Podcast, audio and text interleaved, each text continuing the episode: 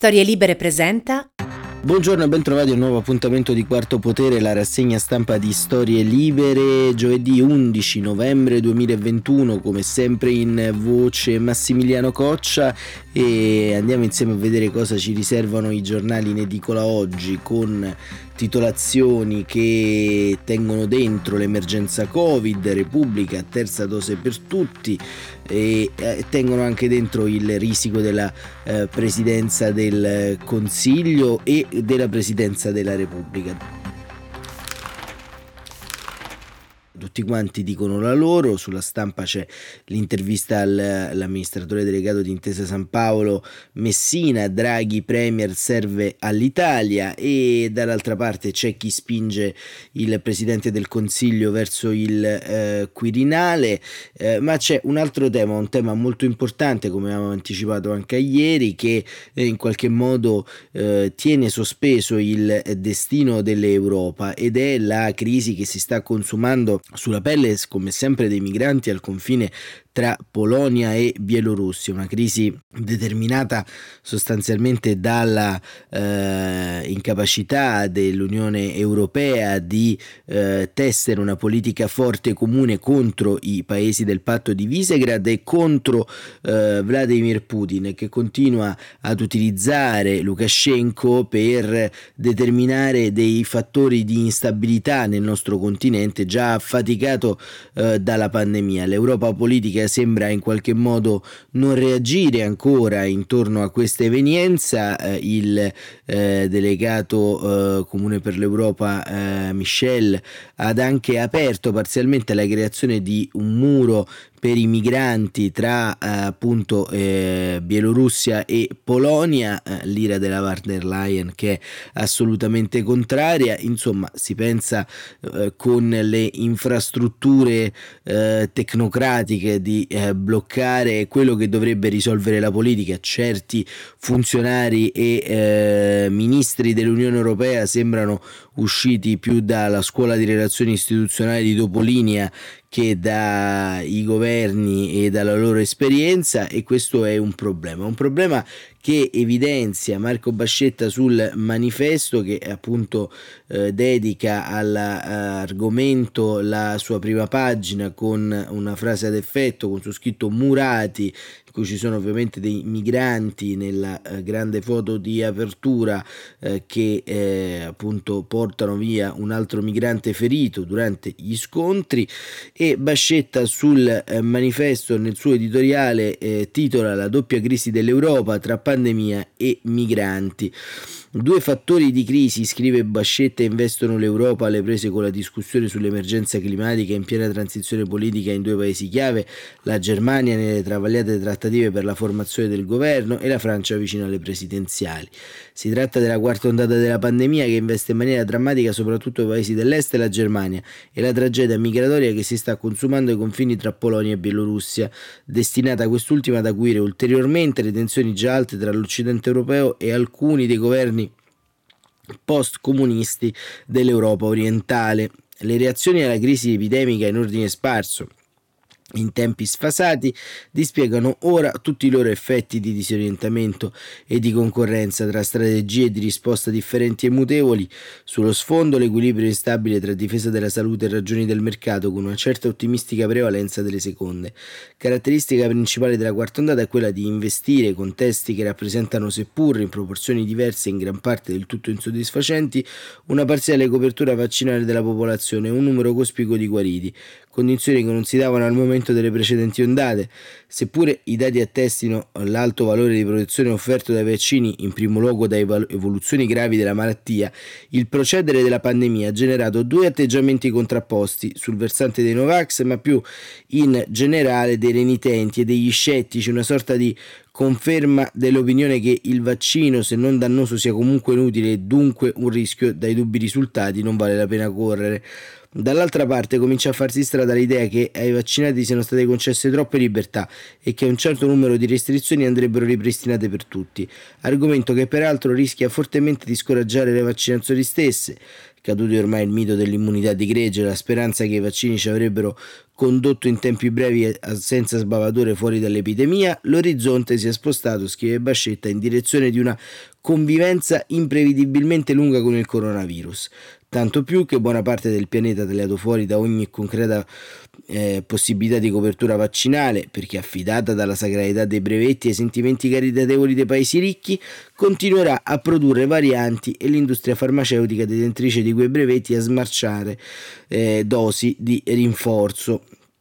Un perfetto circolo del profitto. In questo quadro interno dei confini dell'Unione Europea rischia di prodursi una giungla di regolamenti, procedure e prescrizioni, di divieti e concessioni, aperture e chiusure tale da disarticolare qualsiasi processo unitario o tentativo di organizzazione comune, laddove ciascuno a suo modo e secondo le proprie convenienze stabilirà l'equilibrio tra protezione della salute e competizione economica, forte del controllo sociale che l'epidemia ha messo nelle mani dei poteri esecutivi il prolungarsi della pandemia, continua Bascetta con tutti i suoi squilibri geografici, non potrà che indebolire quel riflesso di solidarietà e quello spirito cooperativo che aveva condotto all'attenuazione del rigore finanziario e delle regole di bilancio quando la prima impennata del contagio aveva già scardinato il quadro economico e sociale. Una sospensione emergenziale che falchi e frugali premono per far rientrare nella vecchia norma, accecati da un'ideologia della stabilità ormai fuori dal tempo e fuori dalla realtà.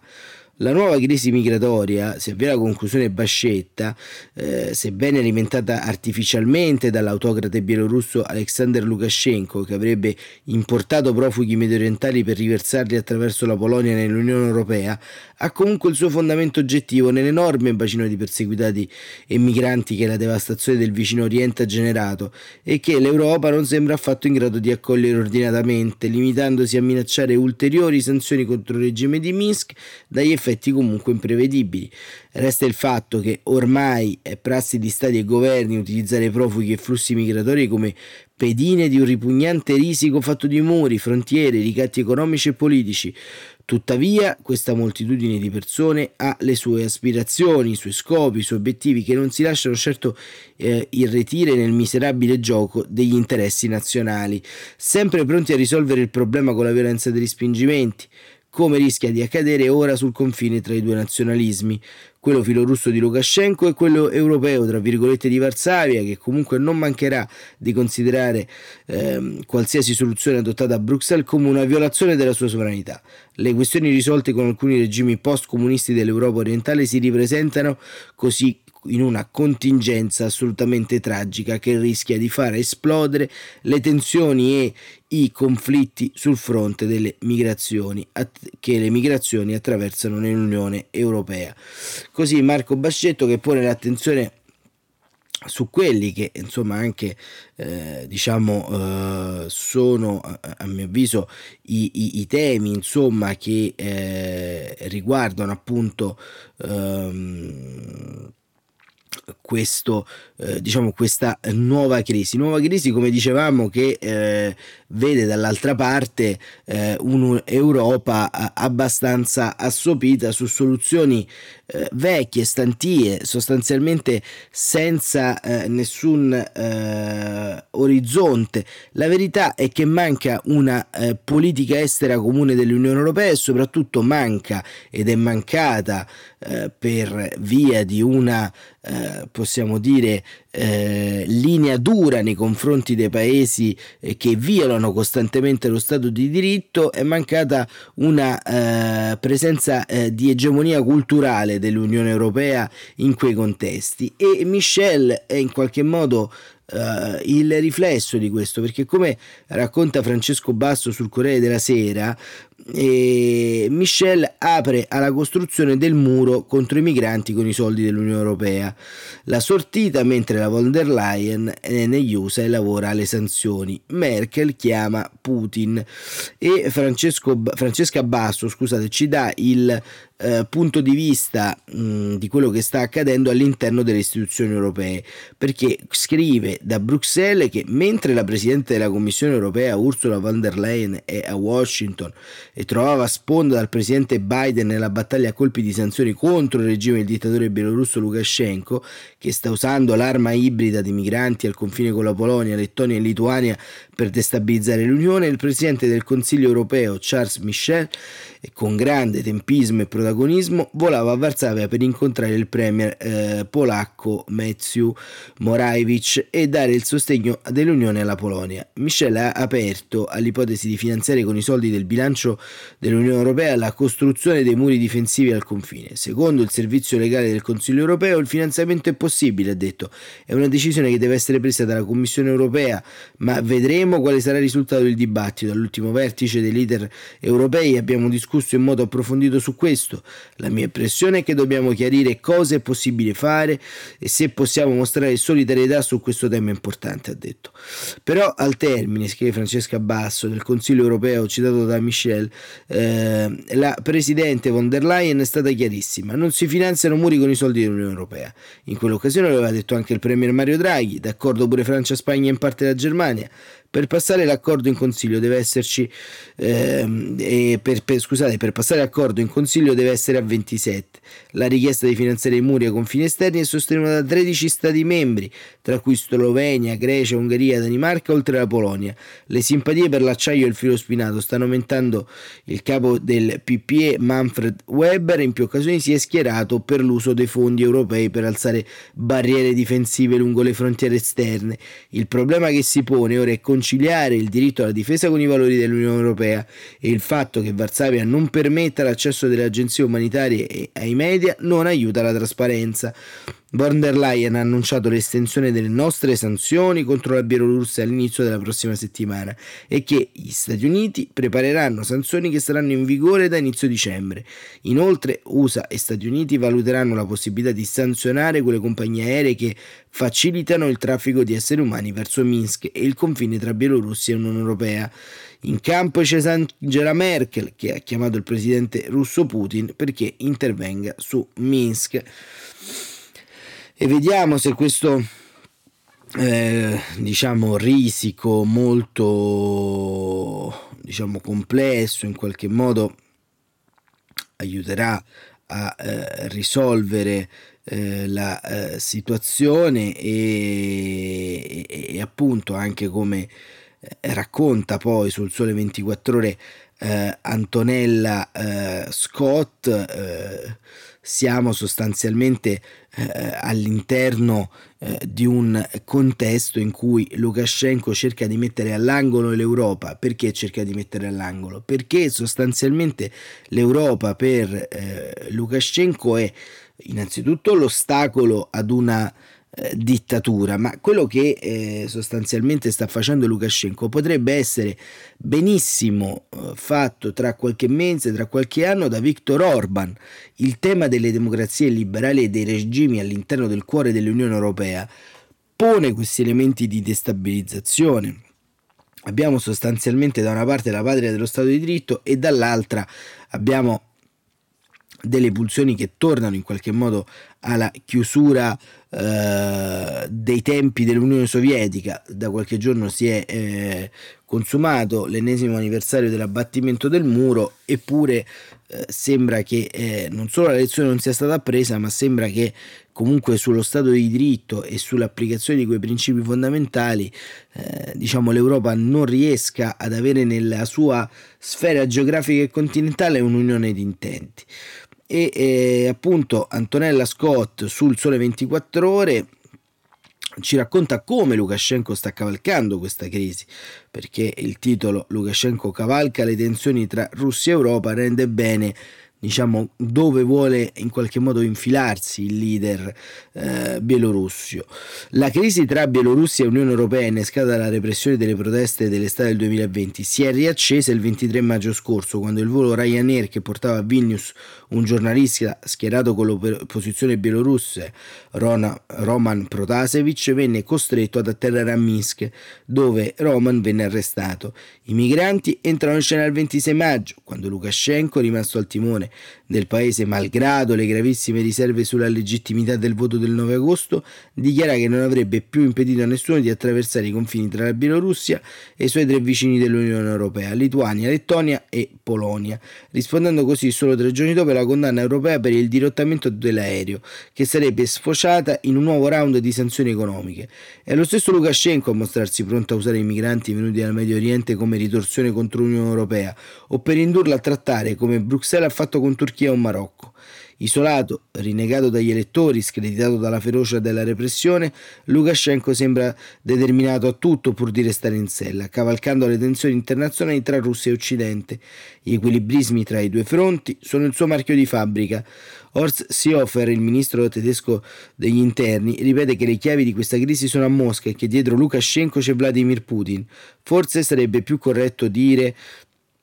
che gli occhi di Mosca sono sulla Bielorussia, non su Lukashenko, che Putin non ha mai amato. Anzi, raccontava Tadesun Zitskan, successore di Protasevich a Nexta, una delle pochissime fonti indipendenti di informazioni rimaste a Minsk, il, Kremlin, il Cremlino sarebbe felice di liberarsi di Lukashenko appena possibile, per tenere stabilmente in mano la Bielorussia e impedire che scivoli nel campo occidentale come l'Ucraina serve qualcuno di più affidabile e Lukashenko non è mai stato malleabile come Putin avrebbe voluto. Rimasto neutrale per tenersi aperta una porta con l'Unione Europea, solo in questi giorni ha dichiarato a denti stretti che la Crimea è un territorio russo. Inoltre, invocando la sovranità del paese, ha contrastato per anni il grande progetto del Cremlino dell'unione di stati tra Russia e Bielorussia, che lo avrebbe naturalmente visto come socio di minoranza. L'estate 2020 di Minsk e la successiva repressione hanno trasformato lo scenario. La priorità per Putin è diventata impedire il contagio della protesta in Russia. Luce verde dunque al giro di vite di Lukashenko. Putin ha dovuto accantonare l'idea dell'unione con la Bielorussia, troppo impopolare ed esplosiva,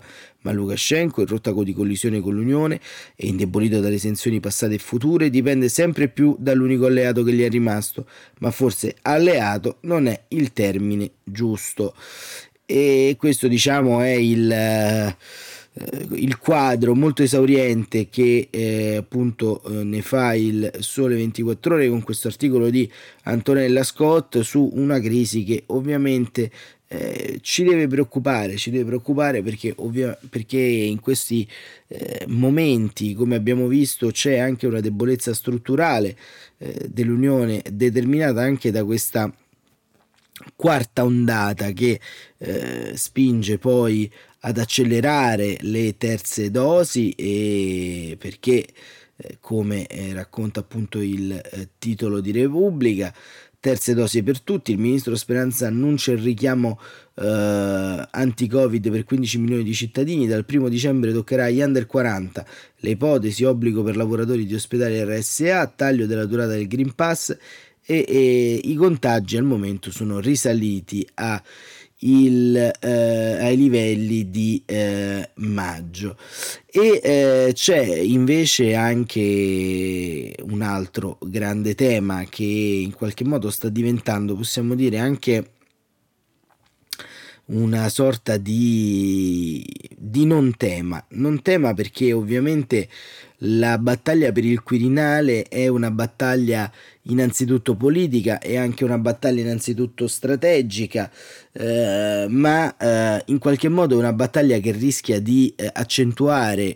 quella forbice di astensionismo e rischia di passare come un dibattito interno al ceto politico e non che rivesta l'intera nazione con la sua rappresentabilità, la rappresentabilità del Presidente della Repubblica, del collante tra le istituzioni liberali e democratiche, il Parlamento e i cittadini. E su questo eh, tema scrive oggi un editoriale molto importante Gustavo Zagrebeschi su Repubblica. Salviamo il colle dai tarli della Repubblica e scrive il eh, costituzionalista non è più tempo il tempo in cui l'elezione del Presidente della Repubblica poteva essere l'apoteosi delle trattative segrete, dei calcoli di unità di soggetti più o meno visibili, di lobby più o meno legittimi, insomma dei giochi e degli intrighi di palazzo. I cittadini guardavano incuriositi, indispettiviti, qualche volta divertiti ma non indignati il susseguirsi delle inutili votazioni delle candidature nate, affossate, risorte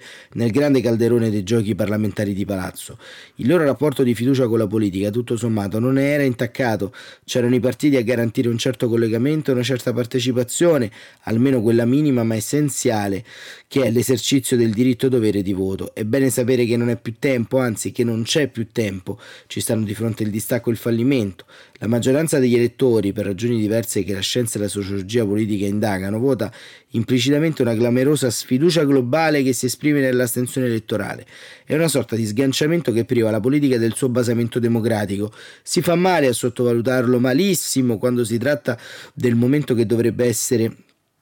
eh, il più nobile di tutti. Su chi dovrebbe cadere la scelta del Parlamento? Niente di meno che su uno capace di essere il rappresentante dell'unità nazionale, l'articolo 87 della Costituzione. Unità nazionale è cosa seria e soprattutto non è cosa che c'è, ma è una cosa che deve essere costruita giorno per giorno, interpretando concretamente il patto che sta alla base del nostro stare insieme. Le interpretazioni possono essere varie, ma una cosa è certa, tutte devono stare al di sopra non solo delle beghe, delle manovre, delle pressioni e dei ricatti di cui è fatta molto spesso la politica d'ogni giorno, ma anche delle strategie partitiche dei giorni a venire. Questa è l'esigenza primaria, tutto il resto viene dopo. I cittadini non staranno solo a guardare, staranno a giudicare e questo per la nostra politica e i suoi rappresentanti rischia di essere un giudizio di ultima istanza, cioè senza appello. Parlare di questo è forse parlare di utopie, viste certe candidature e autocandidature? Sono vaghe e lontane aspirazioni di anime belle? Può essere. Precisi e vicini però sono i pericoli che solo gli struzzi possono far finta di non vedere.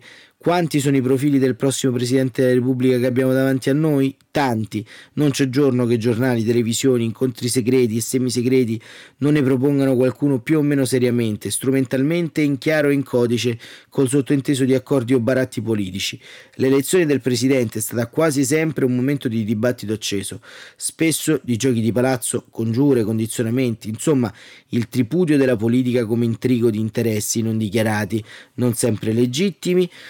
e eh, talora meschini. Forse però mai come in questo momento, dice Zagrebeschi, c'è stata un'esplosione, un delirio incontrollato che fa la felicità degli opinionisti che credono di avere la sfera di cristallo dentro la quale spesso vedono ciò che desiderano vedere. Uomo o donna, fresco stagionato, energico rimessivo, decisionista o mediatore, gradito ai mercati e dall'Europa, costituzionalista o non importa, ben visto o mal visto da questo o da quel giro di potere, garante di forze e formule da costruire, sigillo di operazioni extraparlamentari presenti e future, galantuomo o anche no. Che cosa ha a che vedere questo chiacchiericcio con l'unità nazionale? Cioè con le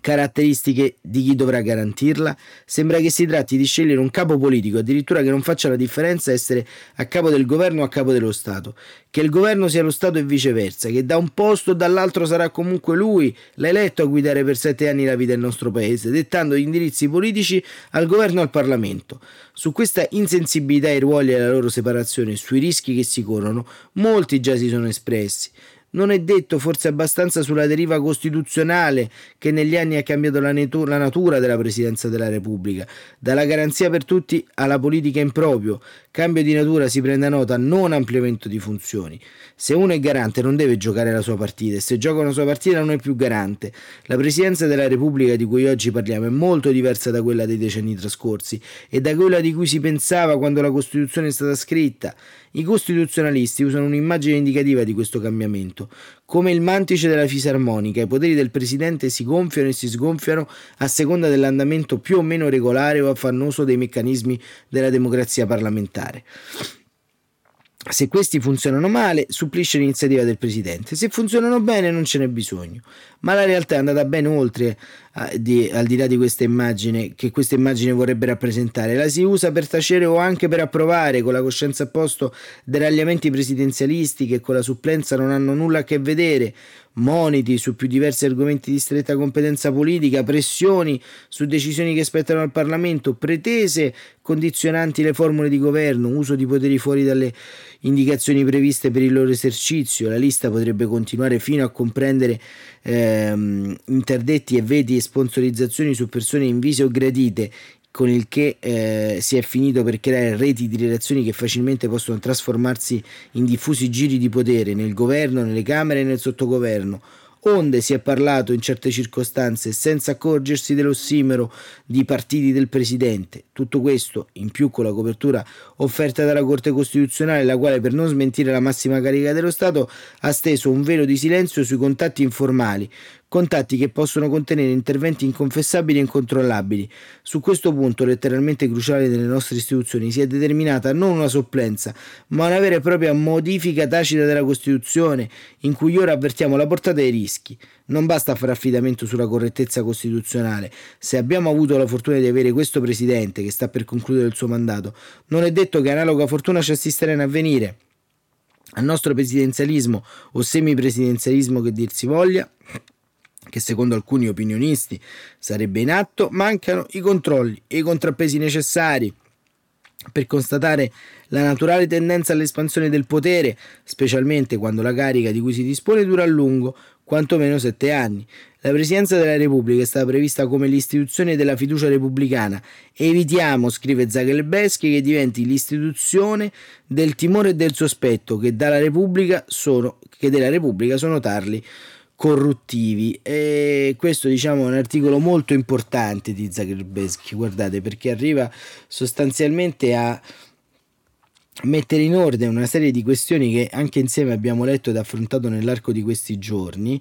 Eh, perché? Perché sostanzialmente vediamo eh, che eh, esiste un, eh, diciamo,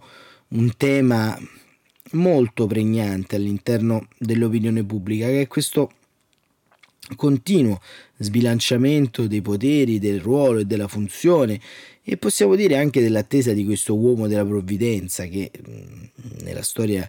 italiana non ha mai eh, giovato. E, e, quello che manca forse, forse ancora di più è il eh, tema della centralità della politica e possiamo dire anche di un kingmaker dietro l'elezione del Presidente della Repubblica. Volente o nolente, la scorsa legislatura Matteo Renzi ebbe quel ruolo, cioè sfilò dalla eh, diciamo, eh, competizione elettoralistica un nome eh, centrale ed importante, sfilò fondamentalmente dal dibattito pubblico l'impressione che la politica non avesse un indirizzo. Quell'indirizzo divenne Sergio Mattarella che eh, ha attraversato stagioni molto complesse all'interno del nostro eh, paese e, e si è in qualche modo eh, diciamo iscritto all'interno dell'albo d'oro dei presidenti più amati non con eh, il proprio interventismo ma proprio con l'adesione sincretica alla carta commettendo anche lui qualche errore ovviamente di gestione in situazioni molto complesse come il passaggio da governi dal giallo verde al giallo rosso, insomma si è trovato anche lui in situazioni abbastanza poco eh, diciamo ottimali ma eh, ha cercato insomma di eh, tenere dentro un po' il tutto. Su questo e su altri temi ieri invece si è tenuto il web forum eh, con Enrico Letta eh, a Repubblica e ehm, in qualche modo diciamo arrivano un po' delle indicazioni perché il video forum a Repubblica sulle Agora Dem eh, ha portato Letta a dire che il PD è cambiato, batteremo le destre, sia l'unità con i 5 Stelle in Unione Europea, i 101 di Prodi, mai il bis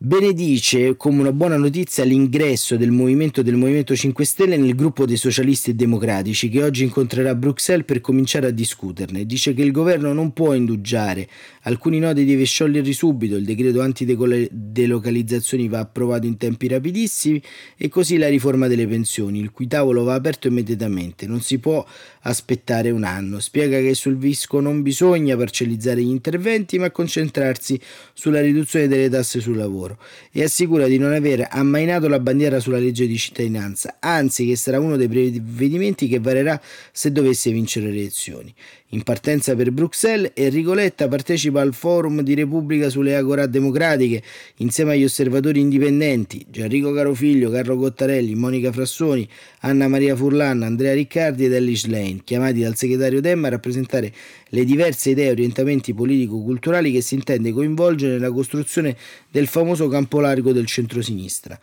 Loro sarebbero perfetti per un governo riformista, progressista ed europeista dopo quello di Draghi, gli elogia il segretario. E eh, tra i vari punti andiamo a vedere questo appunto dell'entrata del Movimento 5 Stelle nel gruppo dei socialisti e democratici. Una convergenza tra PD e Movimento 5 Stelle sui temi europei è una buona notizia se c'è, spiega il de- del segretario Tem, riconoscendo i grillini un'evoluzione in grado di consolidare l'alleanza dentro e fuori i confini nazionali. Non è una questione di schieramento, ma di partire dai temi, insiste. L'Europa è stato un elemento divisivo tra noi nel passato. Nel momento in cui c'è una convergenza, io la saluto positivamente. Dopodiché stiamo parlando del gruppo parlamentare, non del partito, precisa. E anche su questo tema, però, eh, eh, eh si, si comprende forse anche diciamo quella deriva che diceva Gustavo Zagelbeschi poco fa, eh, di cui abbiamo letto poco fa.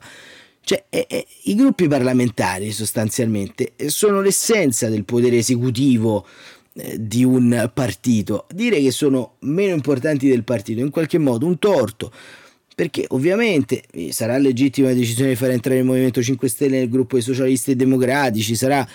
legittimo tutto quello che volete, però il tema centrale di questa, diciamo, assise è che questa decisione non va presa sostanzialmente all'interno di un eh, gabinetto di capi bastione, ma magari andrebbe sottoposta alle assisi del partito, alla direzione nazionale, ai congressi locali, insomma, mm, sono gli strumenti quelli sono quelli pratici, però chiaramente eh, andrebbe in qualche modo discussa in lungo e largo, analizzata, fare entrare sostanzialmente eh, dei, degli eurodeputati che sono stati eletti con un mandato distruttivo dell'Europa, perché eh, eh diciamo tre anni fa, due anni fa, quando ci sono state le elezioni europee, eh, successivamente sono entrati nella maggioranza Ursula, ma in qualche modo la campagna è stata ancora con toni no euro eh, e tuttora diciamo in sede europea eh, c'è stata una diaspora e, e, e comunque alla fine gli appartenenti al gruppo diciamo centrale del Movimento 5 Stelle sono, sono rimasti pochi. Però ecco, la leggerezza con la quale si affronta anche questo tema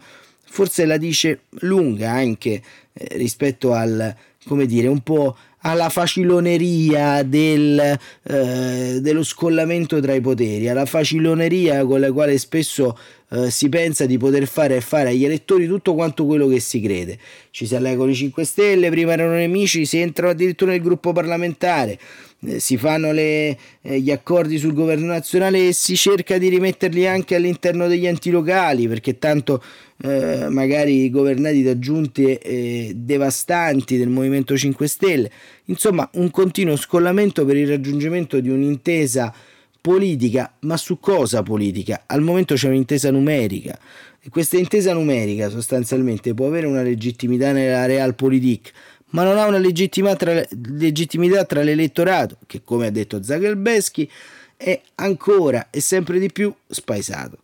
E questo insomma è un po' il panorama che emerge oggi dai giornali e eh, abbiamo ancora qualche eh, minuto per eh, diciamo andare a vedere eh, qualche altra notizia e eh, ovviamente c'è sempre eh, diciamo la verità che vive in questo mondo al contrario dove il mondo scopre l'epidemia dei vaccinati. La caccia ai Novax è solo un inutile alibi. Il mondo, appunto, la maggior parte degli esperti conferma e la stampa internazionale, a differenza nostra, riporta in ospedale finiscono sempre più eh, i, anche i presunti immunizzati. L'efficacia del siero è limitata e cala nel tempo. Ecco perché il Green Pass è pericoloso. E che volete, ognuno ha le sue, le sue fisse. E poi ci siamo dimenticati, ma forse è una dimenticanza voluta dal sottoscritto, di parlare del grande tema che ha attraversato ieri i social. Eh, ovvero la possibilità che eh, Leone Lucia in arte Fedez eh, voglia farsi un partito perché? Perché Fedez ha registrato un dominio che pare si chiami eh, elezionifedez 2023.it e da qui è scattata per tutto il giorno una eh, diciamo un flusso continuo di commenti, di informazioni, di, di, vec- di vesti stracciate eh, intorno al fatto che Fedez possa eh, scendere nell'agone politico. Ecco, innanzitutto chi si intende un po' di politica sa, eh, diciamo che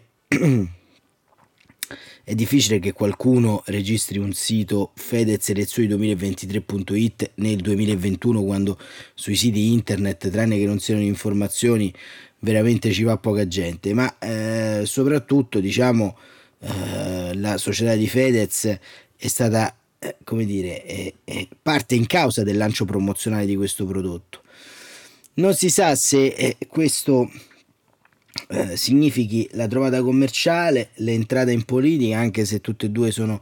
della stessa pasta, però vedendo lo scenario internazionale, leggendo anche quello che avviene eh, nello scenario nazionale, tra le altre cose, oggi i giornali sono continuamente pieni di strategie per portare Berlusconi al colle, ci viene da dire che forse la discesa in campo di Fedez potrebbe essere, non dico il male minore, ma il male a cui stiamo arrivando. Ovviamente un ragazzo molto in gamba, pieno di buone intenzioni, forse anche bravo nel suo lavoro.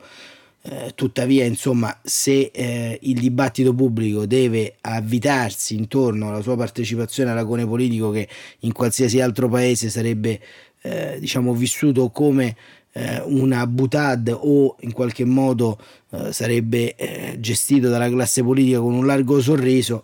la dice veramente lunga. E per oggi è tutto e chissà se questa dicotomia tra la realtà e le problematiche reali, tra un senso eh, di quotidianità che eh, il paese vuole e reclama, ci porterà eh, addirittura a eh, chiedere eh, di eh, andare al Quirinale al povero Fedez, anche se non può farlo visti i limiti di età con questa china un po' sconsolata di quasi fine settimana vi saluto e vi ringrazio come sempre per eh, l'attenzione. Quarto Potere torna domani mattina come sempre alle 7.45. Grazie davvero per essere stati con noi e buon proseguimento di giornata.